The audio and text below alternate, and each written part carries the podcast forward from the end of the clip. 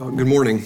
I'm going to start this morning uh, with a bit of a poll, a poll of the audience. And uh, I'd like you to think back um, how many different houses or homes that you've lived in. At a, a time, some of us men were together, and uh, I thought it was kind of fascinating. So we're going to start there this morning. So um, be thinking how many different homes have you lived in? Some people, it's a short list. Other people are trying to count in their mind. I can see the minds going. Um, everybody kind of have a count of where you're at, at least close. So, what we're going to do, we're going to start with uh, those that have lived in one and only home. Raise your hand. So, we're going to see a few children here. All right, Who, how about two? I'll have to raise my hand here at two. Who all's at three? Okay, a bigger group at three. Who's at four? All right, five. Uh, who all is at above five? Wow. Okay, let's just start going through it. Keep your hands up and put them down. Who all? Uh, six, seven, eight, nine, ten, eleven, twelve, thirteen. Way to go, Naomi. What's your, uh, what is your number? Uh, sorry, am I missing somebody else? Okay, 13, uh, 14? Why don't you guys just give me your number? What is your. 13 that I can remember, not counting Wow. Okay, so I, we'll go with 15. And Marlene? About 13. Okay, incredible. Well, that um, just that's fascinating. So obviously, we've lived in a lot of different places, a lot of different environments. Um, so in the last uh, couple of weeks, I got an article um, written by Jeremy Pryor called A Family Home, A Family's Home, Outpost or Retreat Center. And so I've been thinking a lot about the home where we live. And maybe some of this is just a function of being middle aged. And Nicole and I have been married 20 years. We've lived in the same house all of that time.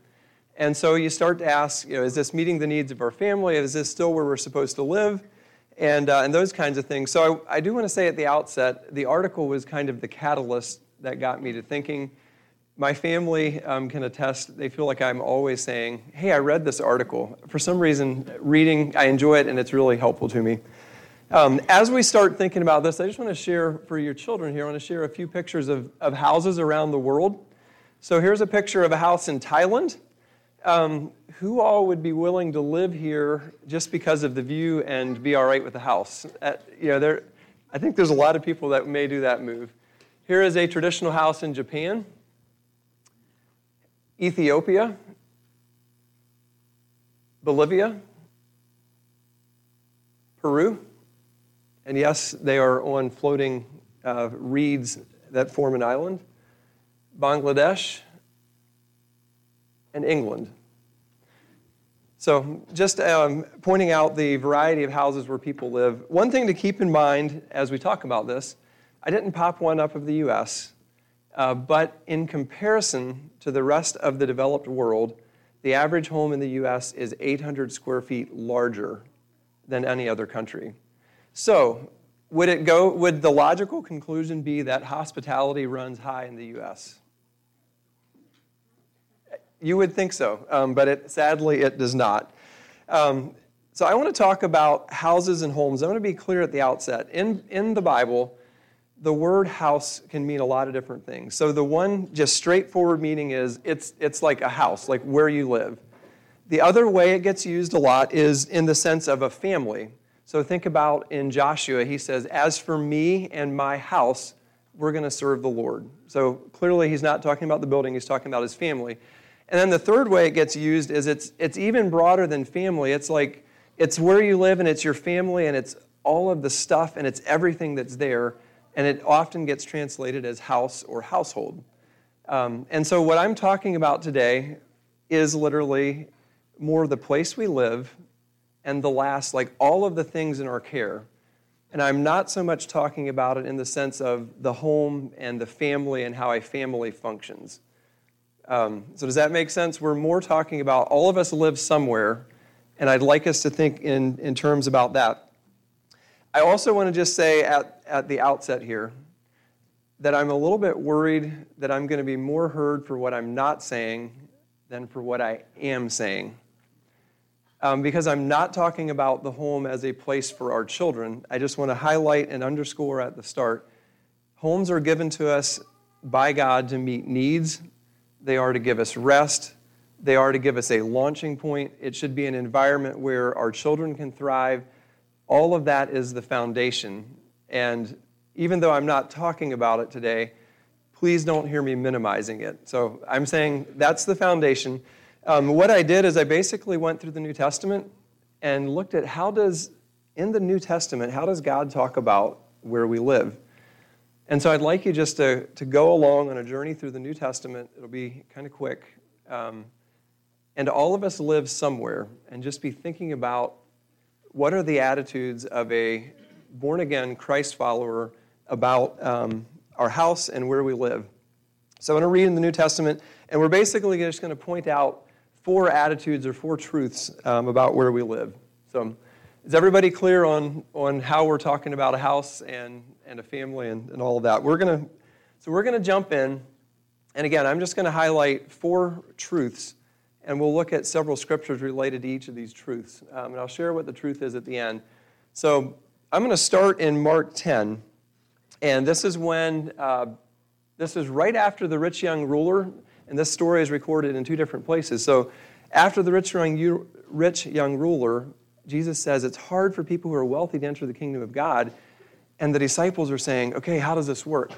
So in Mark 10, Peter began to say to him, See, we have left everything and followed you. Jesus said, Truly I say to you, there is no one who has left house or brothers or sisters or mother or father or children or lands for my sake and for the gospel, who will not receive a hundredfold now in this time, houses and brothers and sisters and mothers and children and land, with persecutions, and in the age to come eternal life. But many who are first will be last, and the last will be first. So there's a lot of things that we could talk about related to this, but at the end of the day, Jesus just you know taught the rich young ruler he needs to be willing to give up everything. And the same is true for us. Following Jesus does mean that we have to hold everything we have with an open hand. Not everybody is called to leave their house or their family or to give away everything, but every follower of Jesus is called to hold that with an open hand and surrender it to Christ. All right, I want to look at another, another passage um, related to this. And as these things go, the battery died, so I'll just flip it up here. Um, this is in Acts 4 at the, at the birth of the church. And again, what I'm looking for is what, are, what does Scripture tell us about the attitude towards where we live? Um, so the church is being started, and I'll just read Acts 4:32. Now the full number of those who believed were of one heart and soul, and no one said that any of the things that belonged to him was his own, but they had everything in common. And with great power, the apostles were giving their testimony to the resurrection of the Lord Jesus, and great grace was upon them all. There was not a needy person among them, for as many as were owners of lands or houses sold them and brought the proceeds of what was sold and laid it at the apostles' feet, and it was distributed to each as any had need. So they're, they're looking around saying, hey, what are the needs? And they're willing to sell all of their assets to meet the needs of other believers. And one of the things we have to be so clear on here this is not communism. This was not forced. This was people that would decide if they wanted to do that. Not everybody did. Um, but that was, so that's one attitude. The next passage I'll pop up here, and I'm not going to read all of this, is just in Hebrews where it's talking about Abraham. And it tells us that Abraham lived in a tent, even though he's in the promised land, because he was looking for a city that God would bring him down the road. And in verse uh, 13, it talks about everybody who lives by faith has the attitude of that we're just sojourners, we're exiles, we're not here permanently. Um, so that's, that's the attitude that comes out of Hebrews 11. So taking all three of these, all three of these passages and just boiling it down to a very simple truth about where we, where we live, our house, our home, I believe the call from God is that it should be surrendered to Him. That regardless of where we live, regardless of how long we've lived there, it, it needs to be held with an open hand and, and surrender to God. All right, we're going to go into, and again, I'll, I'll read through some scriptures and then just pop up a you know, kind of a summary attitude here. Um, so we'll go into, again, into the Gospels. Um, well, actually, in the Gospels, when Jesus sent out the 12 disciples and the 72, he told them, Go out, don't take money, just go and stay where people will welcome you. So, in that setting, houses were used as a ministry hub. In Acts 5, at, again at the start of the church, um, we read this And when they had called in the apostles, they beat them and charged them not to speak in the name of Jesus and let them go. Then they left the presence of the council, rejoicing they were counted worthy to suffer dishonor for the name. And every day in the temple and from house to house, they did not cease teaching and preaching that Christ, that Christ is Jesus. So the church gathered in corporate places in the temple, and then it says they went house to house. So one thing to think about is there the very earliest church building that people have found anywhere was at least 200 years after Christ. And most people would say there were no churches, as in the, the definition of building, for the first 300 years of Christianity. It wasn't even legal in the Roman Empire to build a church building until 313. So when you think about the church, picture gathering in some public way, but really the life of the church was house to house. In fact, when Saul was out persecuting the church, this is, it's terrible. It says he went ravaging the church and it says he's dragging men and women going house to house because that's where the church was. That's, um, that's how it was how it functioned at that point. It was all um, house to house. So if you if you put yourself in this setting, how important is your house? In a little bit of a different sense of in the U.S., we tend to think of it as it's kind of our private getaway from the world. A little bit. We lean that way, right? in this setting, um, the church very much, the life of the church was um, from house to house. One of the things that we see in Scripture is that when a pastor, the qualifications are listed for pastors, it says that a pastor must be hospitable. And so, if you think about it, if the church was meeting in houses, probably at the pastor's house, you would have to be given to hospitality. And then, even uh, looking in 1 Timothy 5, um, picture a world without Medicare, Medicaid, Social Security, any kind of help programs.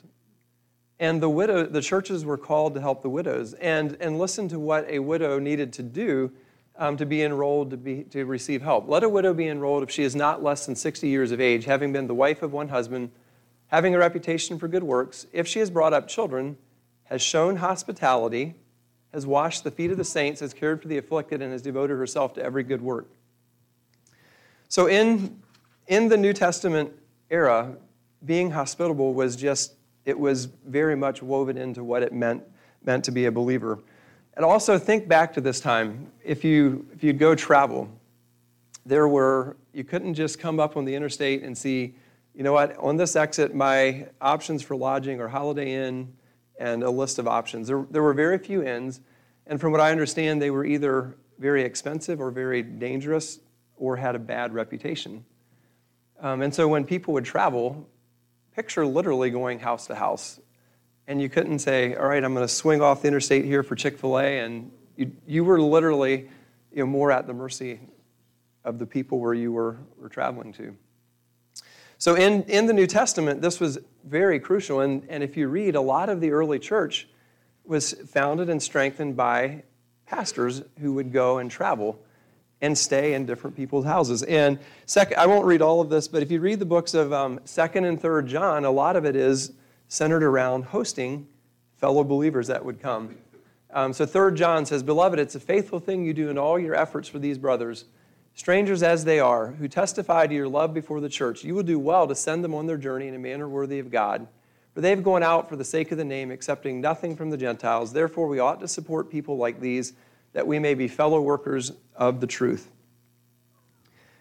The only place that I can find in Scripture that warns us about hosting a non believer is in 2 John, where it says, Don't host false prophets because again thinking if you were if a church was in your home and you invited a false prophet in they would get they would have access to everybody and then they would go to the next house and say you know what i was in catlett and i stayed with wayne could i come into your house and the next person would say well i don't know this person but i know wayne and so sure come in And so that was the context why in 2 John it says, don't even welcome false prophets in your house um, because it mattered. But other than that, that is the only warning in Scripture that we have with any kind of a hint about um, showing hospitality to unbelievers. All right, so looking at all of this, um, just very simply, I would say our home should first of all be surrendered to God, and second of all, should be actively used for ministry. That is the picture that's consistent throughout all of the New Testament. Okay, I want to look at just a couple more passages here uh, for the third one, and this is in Romans 12. Let love be genuine, abhor what is evil, hold fast to what is good, love one another with brotherly affection, outdo one another in showing honor. Do not be slothful in zeal, but be fervent, be fervent in the Spirit, serve the Lord, rejoice in hope, be patient in tribulation, be constant in prayer, contribute to the needs of the saints, and seek to show hospitality. This is a long list of short admonitions for us um, at, the, at the end and middle of this chapter. So in verse 13, it's talking about how a church should relate. And so the start of it tells us that we are to contribute to the needs of the saints. And I just want to be clear that doesn't, it does mean in the sense of, hey, there's a need, I'm going to give money towards it. But the word for contribute is actually a lot more than that. It, it literally means you are to enter into and, and become a part of or partakers in the needs of, the, of your fellow believers in church. Um, so that's what that, is, that's what that means. And then it, it says to sh- seek to show hospitality. Um, and so when we think of hospitality, we, I'm assuming we think of a place to stay and food, and it, it certainly is that. But it, it also is more than that. It's, it's just focused on serving the needs of those around us. So when it comes to relating as a church, we are to seek to show hospitality. And the word for seek is really interesting. It's, it's like you're, you're seeking an opportunity, you're pursuing it, and you are, you're just, you're actively chasing it. So while I was studying yesterday, um, I had my win- the blinds for my windows open, and I saw these two young guys, um, teenagers, and they were chasing each other across the parking lot. And one was trying to catch the other one. And I had to watch a little bit just to make sure they weren't mad, but they were having fun. And it was, you know, he would zigzag this way, and, and just watching the guy in the back, he could never quite catch up, but he was just following him. It was kind of interesting that I'm there studying this verse that says, you know what, you're actually supposed to chase after opportunities to show hospitality. And it was a word picture for me of what, it, um, of what should be true in my life. One of the things that I will say is in studying for this and every time I get into the Word, I feel like I always am convicted of where I'm at. Um, and so I hope you hear that. I'm trying to take us through the New Testament, and it always reveals wow, I need to let the Lord change me in, in these arenas. So that's one passage. I want to go to one more here related to this one 1 Peter 4. The end of all things is at hand. Therefore, be self controlled and sober minded for the sake of your prayers. Above all, keep loving one another earnestly, since love covers a multitude of sins. Show hospitality to one another without grumbling. So, again, this is in the context of the church. The end of all things is at hand. He lists a lot of things we are to do. And one of those is to show hospitality to one another. So that's the action. Did you notice the attitude that he calls out there at the end of that? Without grumbling. Um, so we are to we're to have this attitude to be this type of person um, without without grumbling. Um, so our actions are commanded and important. Our attitudes are very important. And when it comes to to not showing hospitality. We all, there's a list of reasons why we may not feel like it or may not like it. Um, and I'll just name a few. One can be pride. You know what? What are, what are they going to think uh, when, you know, when it comes to inviting you into their home or uh, maybe for ladies cooking food? Um, fear. How's this going to go? Um, or just flat out selfishness. You know what? I just I don't feel like it. Um, that can be a hurdle. But we are commanded to show hospitality and to do it without grudging, um, to seek to meet the needs. One of the things that I, I ran across in studying this that I thought was very interesting in, in showing hospitality, think about it in terms of I'm, I'm focused on the other person and what their needs are. And that's very different from the idea or the concept of hosting or entertaining. where, you know, when you get over here, it's kind of about, you know, me and the party that I'm going to throw and how this goes.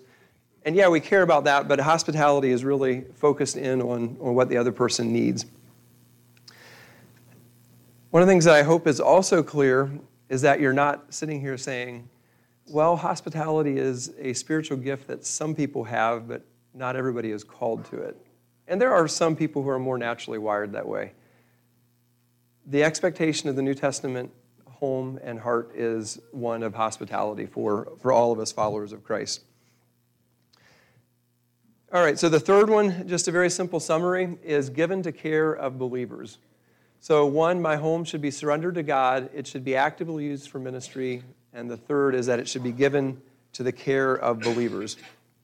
I'm going to read a couple of verses here, and the last point we're going to look at is Hebrews 13, verse 1 says, Let brotherly love continue.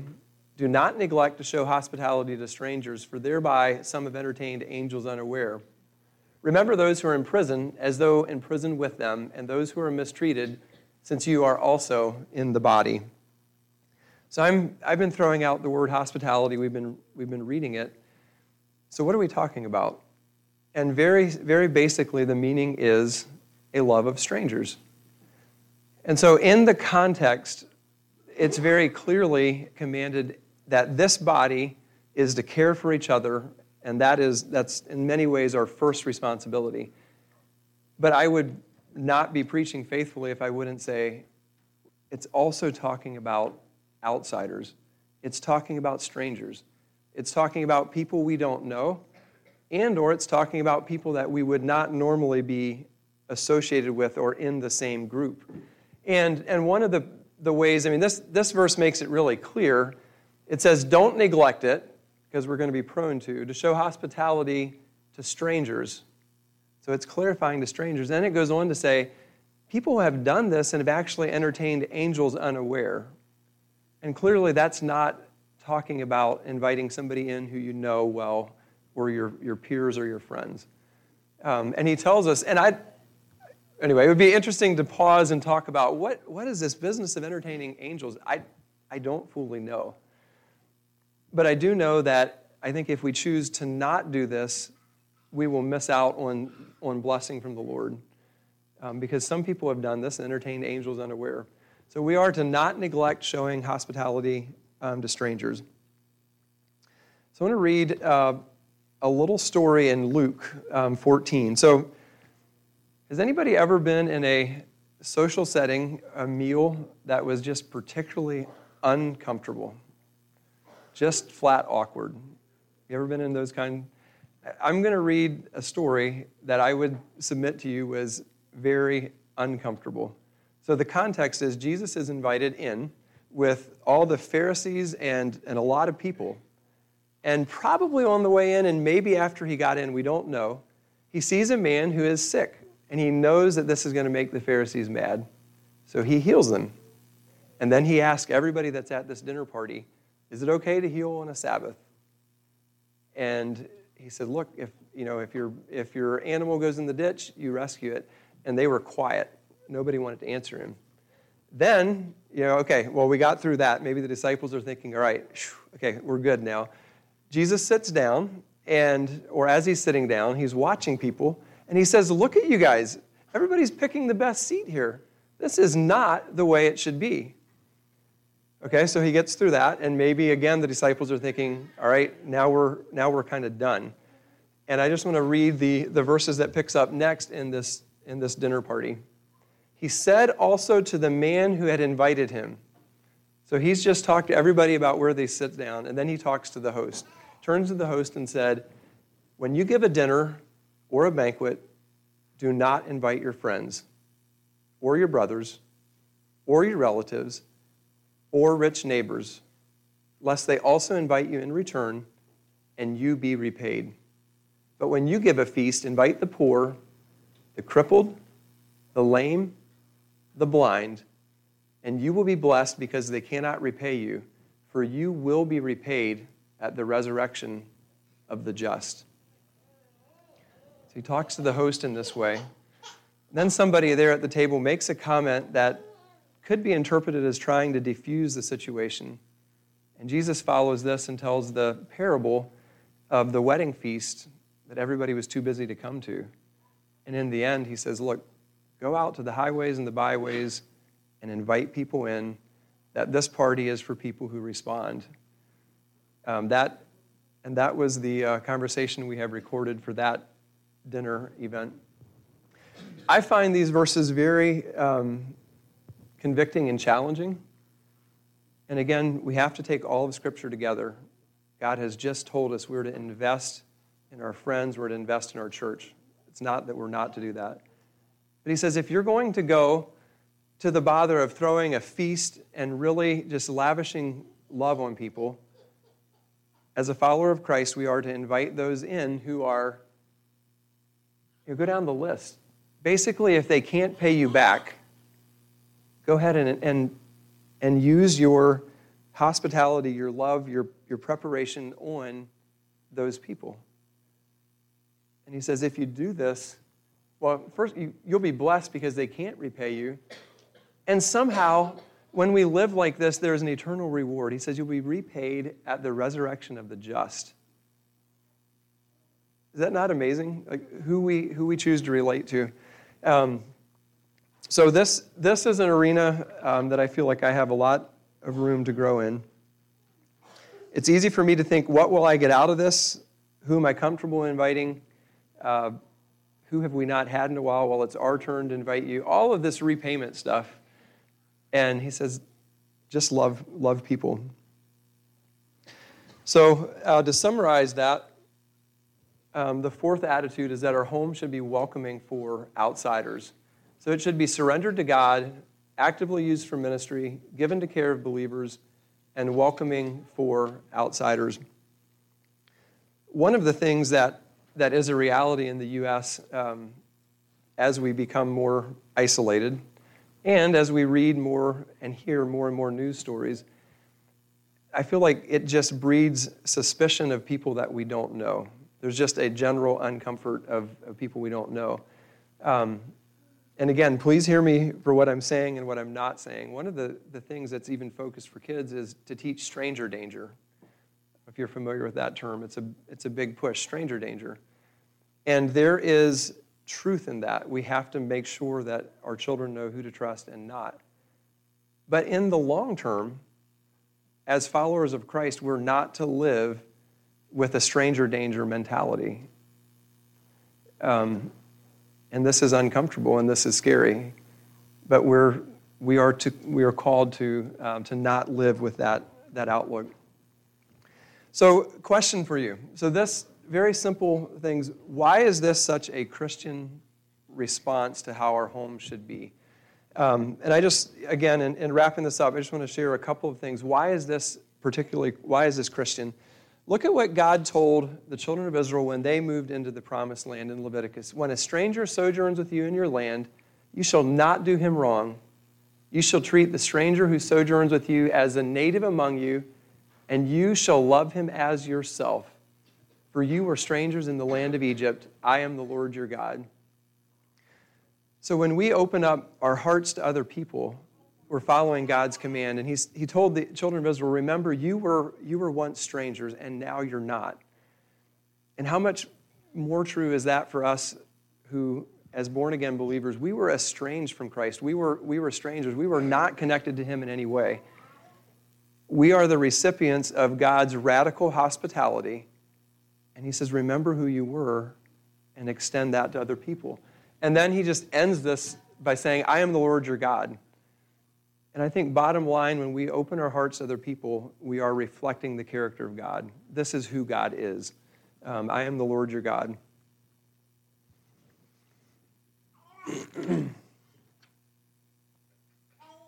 so, thinking about um, thinking about our homes, there's a lot of phrases that we use um, to talk about them. So, and you guys could probably fill them in for me. We say things like Home is where the heart is. There is no place like home. Home, sweet home. So you've been traveling, you walk in the front door. Or to quote Laura Ingalls Wilder, home is the nicest word there is. So you may or may not agree with that. But when you, when you think about home, we all, we all have this, this sense where we want to be at home. And, and it might be, you know, there's, no, there's uh, feelings of nostalgia about where we lived. But when we talk about being home or that feeling of at home, it, it is our house, but it's kind of that, that sense of belonging. Um, one of the things that's kind of weird for me is I can, I can tell my kids all about the house I grew up in, um, and I can drive to the street and it's not there. Like everything's, yeah, everything's gone. And so maybe you, you know, that, maybe that's your experience. The home that you lived in has changed, or the area has changed. But we all have this, this sense of belonging. We, we want a sense of belonging. And, and for the believer, um, what I'd like to, to point out for us is John in John 14, Jesus says, "Let not your heart be troubled. Believe in God. Believe also in me. In my Father's house are many rooms. If it were not so, I would have told you that I, I would have told you that I go to prepare a place for you. And if I go and prepare a place for you, I will come again and take you to myself, that where I am, you may be also." So, as we enjoy our houses and our homes, we know they don't last forever, they change, and there's that, there's that feeling of just wanting to belong. For believers and for everybody, I would say this is what it is. We, we're literally made for eternity. And when we think about being in eternity, Jesus is saying he's inviting us into his house. He's making a house a home for us, and there are many rooms attached. I think it's a little unfortunate that it gets translated that there are many mansions. The word picture is not us living you know, in an isolated, large home.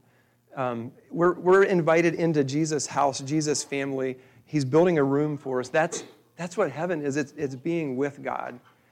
And so as we live, as we think about our home here that we live in, I think the word picture is that our home should be viewed as kingdom outposts that point to this. This we're followers of Christ. This is what we're living for. Our home whether we live here for a month or 40 years, it, it's the temporary place we live that is pointing people um, to who Jesus is and, and that we're made, uh, we're made for eternity.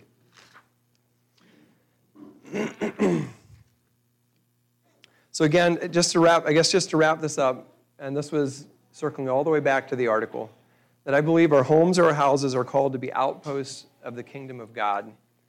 We talk about the church being an embassy, and all each of our houses and homes should be an outpost of, of the kingdom of God. Hubs, for, hubs of community and hubs of hospitality. If you think about how, how people function in, in wartime, you know, people would go from home to home just kind of doing whatever was necessary to help each other out. Um, and this, this is not war, but I, uh, an example that I had to think of is when I was four, uh, my house, our house burned down, the house that um, Vi and Larry and Lorene and, and my whole family lived in. And you know what happened? We moved in um, with Nate and his family right back the street. Uh, Vi, Pete and Vi and Larry moved in with a neighbor. In other words, you just did what you needed to do because there was a need. Um, and so, what I'm saying is that as believers and followers of Christ, we have to think about our time on earth with a wartime mentality that we're here short. We're not here. Our life is not that long. You do whatever needs done. You know, when you see need around you, you open up your house, you open up your heart. Um, we need to adopt a wartime or just a, a time of need mentality. Um, and seeing, seeing our homes as a, um, a place to serve and to reach out. So, again, homes are places for hospitality and community. And please hear me, it is family first then it's called to, to spread out to other believers, and beyond that, to strangers, hurting, lonely, those far from the Lord. And how we do this is going to look different depending on your season of life. So maybe if you have young children, that's different than another season of life. Um, if you're single, maybe that looks different, or maybe later in life. One of the things that I was thinking about related to how we view our home and use it is I would guess that there's never an ideal time to live this way. If you think, well, you know, at, at this stage in my life, then I'll really be in a position to open my home and, and live open handed, I would say that that season is never going to come. There are certain challenges that come with every season that we live in. Um, and even, and even as I, am talking about hospitality in our homes, I don't want us to get so zoned in on, on just the house or the home. We have to apply this to our culture. Um, I do think that today people are maybe less comfortable going into homes than they were at one point. Uh, I think about places like the Union Market where people now are very comfortable gathering in open spaces or shared spaces.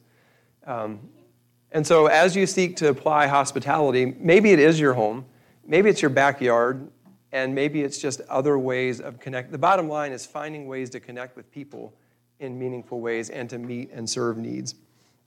And what I'm saying is, this is also internal. This is an attitude. This is not just um, about our houses. It, it's an approach to life. Um, I read this quote, and I don't even I don't know who it was, so I can't give credit. But here's here's what I'd like to wrap up. Hospitality does not begin with opening the door of our house. It begins with opening the door of our heart. So hospitality begins not with opening the door of our house, but with opening the door of our heart. And hopefully, as we do that, we can have the, ad, the attitudes that I talked about that are New Testament uh, related for how we, how we look at the homes in which we live. All right, thanks for your attention, and uh, thanks for going through that tour of New Testament scriptures that mention houses and homes and households. Um, appreciate that. Uh, let's stand together, have a word of prayer, um, and uh, also pray for the food downstairs for lunch. Heavenly Father, I want to thank you for who you are. God, thanks for loving us. And uh, Lord, I want to thank you that um, you take care of us. You've met our needs. Everybody here has a place to live. Um, God, I pray that you would work in us that our attitudes towards our houses and homes could reflect um, your heart, um, what Scripture teaches us in the New Testament, and how the church lived. Um, I pray that we would faithfully live that out today. Um, God, I pray for myself and each of us that we just have a a heart of hospitality to serve and meet needs for those inside the church, for our family, and for those that are, are definitely outside that we would not normally serve or connect with. Um, please give us the opportunity to do that, Lord. God, thanks for the food that's downstairs. We receive it as a gift from you. Ask that you would bless it and uh, bless our time together. We love you. In Jesus' name, amen. Thank you. You are dismissed. Um, food is ready. So, there's hospitality downstairs. Go ahead and eat food and, and chat however long you want to.